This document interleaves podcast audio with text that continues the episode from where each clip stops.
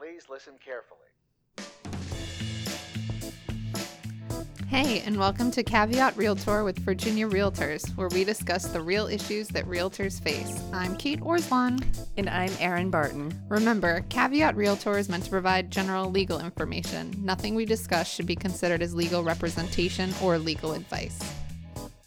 Hi, Kate. How are you? Doing well. How are you doing, Erin? I'm good. So, do you remember the last time you applied for a rental, like an apartment? Probably at least five, but more than that years ago.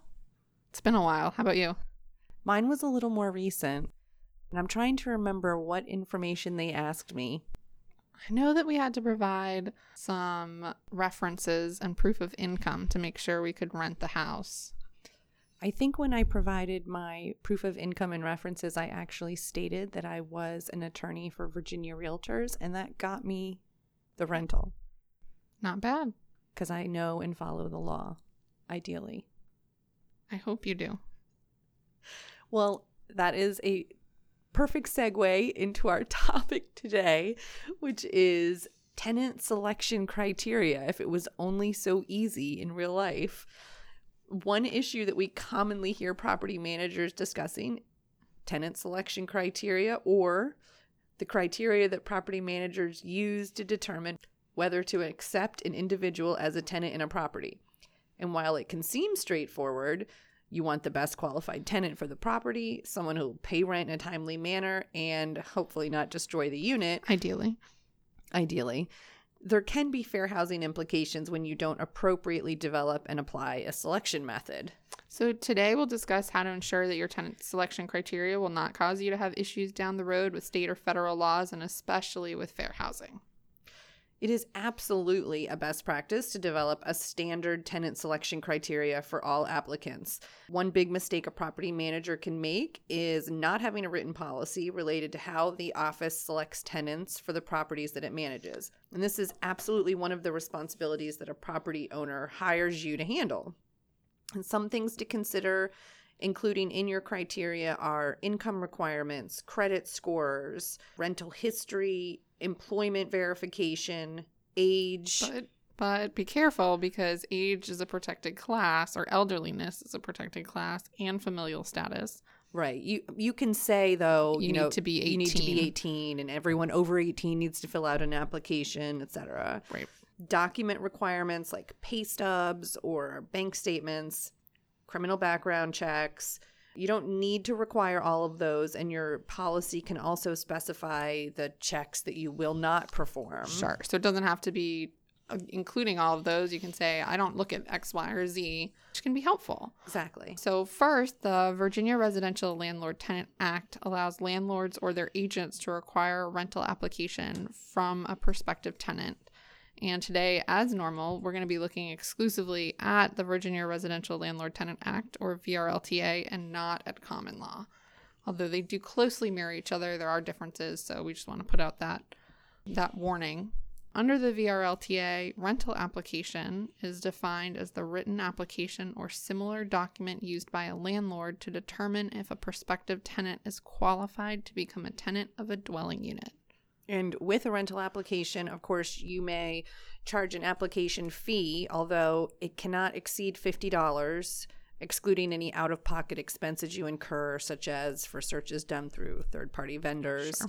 Uh, and for public housing or other units subject to regulation by HUD, the application fee cannot be more than $32. You can also require a prospective tenant to provide information that will enable you to determine whether the tenant meets your application requirements. For example, landlord may photocopy each applicant's driver's license or other similar photo identification containing either the applicant's social security number or control number issued by the DMV. But of course, remember, you cannot photocopy U.S. government issued identification, such as a military ID, that's prohibited by federal law. So make sure you're following all applicable laws when you're making tenants fill out these applications.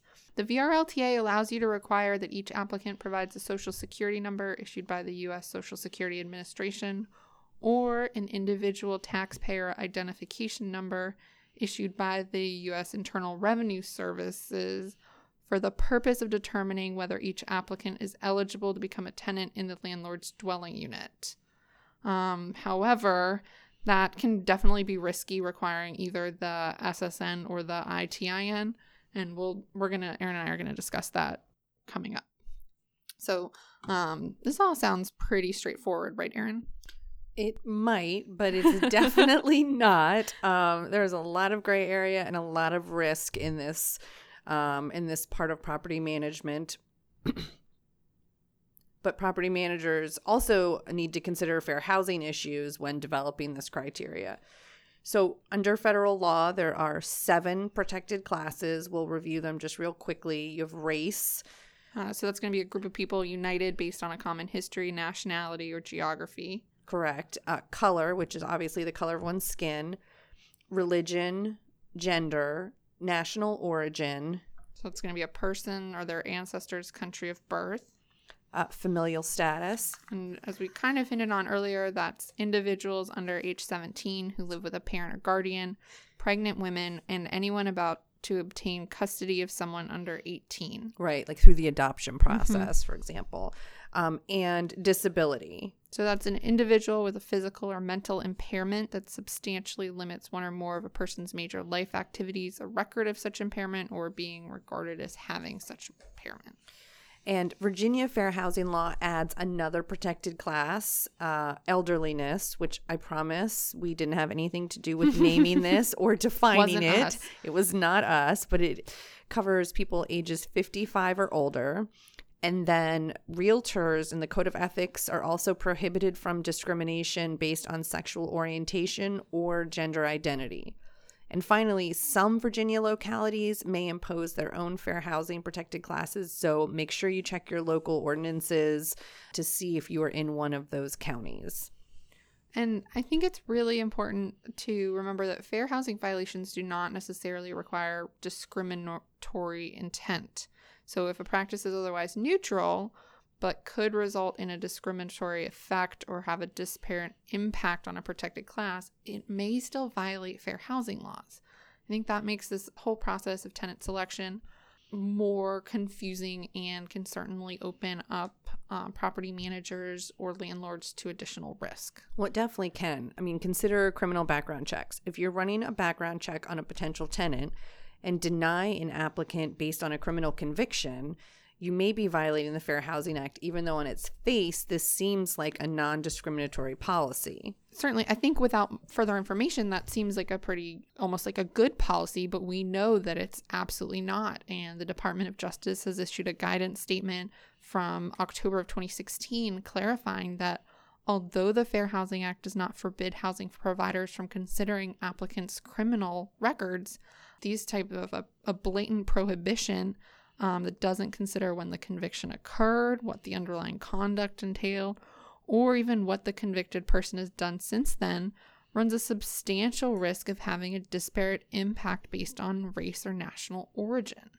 So, now knowing that, then under that standard, the housing provider really has to look at the whole history and prove with evidence and not just by, you know, generalized concerns about safety that the ban is necessary. The policy can violate the Fair Housing Act if there's a less discriminatory alternative and, you know, this is all to say that a blanket policy of rejecting applicants based on felony convictions would violate fair housing law. When a background check shows an applicant has a felony conviction, you need to allow the applicant to provide information to mitigate the circumstances, and you need to perform an actual individualized evaluation on any applicant who has a criminal background.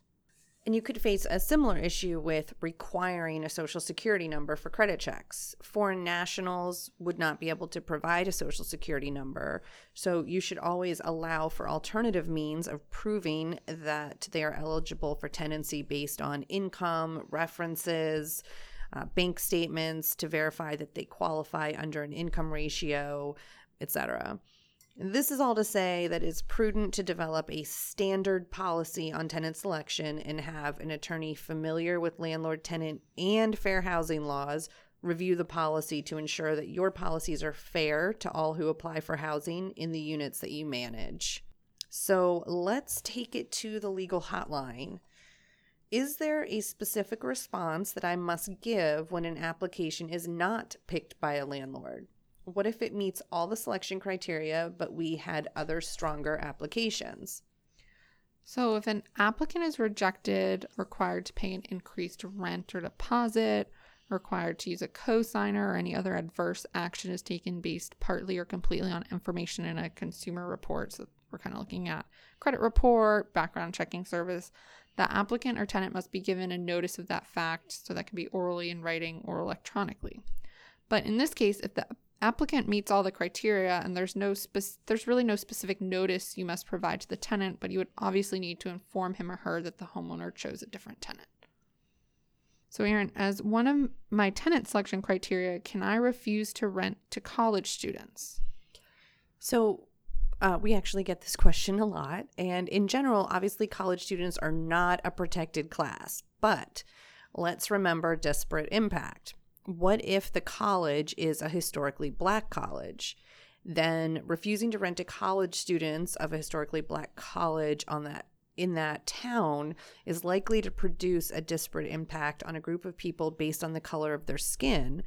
This would be a violation of the fair housing laws, uh, even though there was no necessary intent to discriminate. Absolutely. So, again, this is why it's important to have your tenant selection policies vetted by an attorney who's knowledgeable on fair housing issues. Okay, uh, next question. As part of our tenant application, we require a social security number to perform a credit check on the tenant. I was told by a prospective tenant that he did not have a social security number. Can I deny his application because I will not be able to perform the credit check that we require as part of our criteria? We we kind of discussed this earlier and the answer is no. You should really consult an attorney and reevaluate your tenant selection criteria. Acquiring a social security number could have potential fair housing implications because it could discriminate against people based on their national origin, which is one of the protected classes under the Fair Housing Act. Other ways you could make sure that they are able to actually pay rent would be to check credit or verify sufficient income by requesting bank statements, pay stubs, or employment verification. You know, you could also ask for an ITIN and check credit using an ITIN. You know, it's something to note that many landlords now are opting not to require an ITIN or an SSN and instead are just looking at whether the tenant has the ability to pay rent based on income or other bank statements. Right. So even though the VRLTA very clearly says you can require a social security number, we've gotten a lot of pushback on that from property managers who are nervous doing that because of the recent Supreme Court case on disparate impact and the effect that that could have against um, members of protected classes, specifically national origin. Yeah. So, can I be held liable as a property manager if I fail to perform a criminal background check on a tenant and the tenant is later revealed to have convicted a felony? There's no requirement for a landlord to conduct a criminal background check, and therefore there's no liability if you don't conduct one. Even if a criminal background check is done and a criminal record is revealed, again, like we already discussed, the landlord cannot deny eligibility to a tenant applicant unless that criminal conviction presents a current, clear, and present danger of health and safety. Uh, this is obviously difficult to determine, and there are a lot of other variables since the guidance document that property managers have to take into account. And so, Many property managers aren't performing criminal background checks at all now for this reason. Mm-hmm. However, it's important to note that HUD says a landlord will not be liable under the Fair Housing Act for excluding individuals because they've been convicted of drug manufacturing or distribution crimes, regardless of any resulting discriminatory effect. This is an exception. Okay. Um, so take note drug possession is not one of these convictions, only manufacturing and distribution. Okay. So let's recap and review some ways to limit your risk. First, have established tenant selection criteria that is documented in your office policy manual. Virginia Realtors has an office policy manual specifically for property managers that you are able to customize and add these criteria to. Train your agents on the tenant selection criteria and consult with your attorney to ensure that your tenant selection criteria does not violate any local, state, or federal laws, especially on fair housing issues. Train your agents to appropriately escalate issues if there's a if, if if based on the criteria it's coming back as a denial, but they think that there might be something, some mitigating factor or some have concerns about a fair housing issue, make sure that they're not just pushing the paper along, make sure they know they can come talk to the broker and you have an escalation process in place. And make sure your clients are aware of fair housing laws and your obligation to comply before you actually enter into a property management agreement with them. You know, if your property owner is, is asking you to violate fair housing laws, they need to know that you can't do that and maybe you can educate them and provide them with other means for looking at tenants. Caveat Realtor is a weekly podcast with episodes released every Tuesday. Our podcast is available for streaming through iTunes, Stitcher, and Google Play. Subscribe to our podcast to get automatic updates when we have new episodes, and please rate us. Remember, members of Virginia Realtors have access to our legal hotline where we can provide you with legal information. You can access the legal hotline on the Virginia Realtors website under the Legal tab on the For Members section. Make sure you're logged in to see this page. Thank you. Although the members of this podcast are attorneys, the legal information in this program is not a substitute for personalized legal advice from an attorney licensed to practice in your jurisdiction.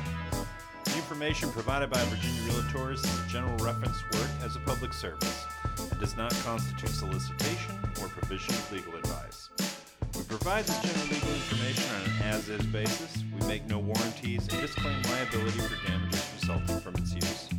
Legal advice must be tailored to specific circumstances of each case, and laws are constantly changing. The information provided in this program should not be used as a substitute for the advice of competent counsel. This has been a production of Virginia Realtors, copyright 2017. This podcast features the song Please Listen Carefully by Jahzzar, available under a Creative Commons Attribution Share Alike license.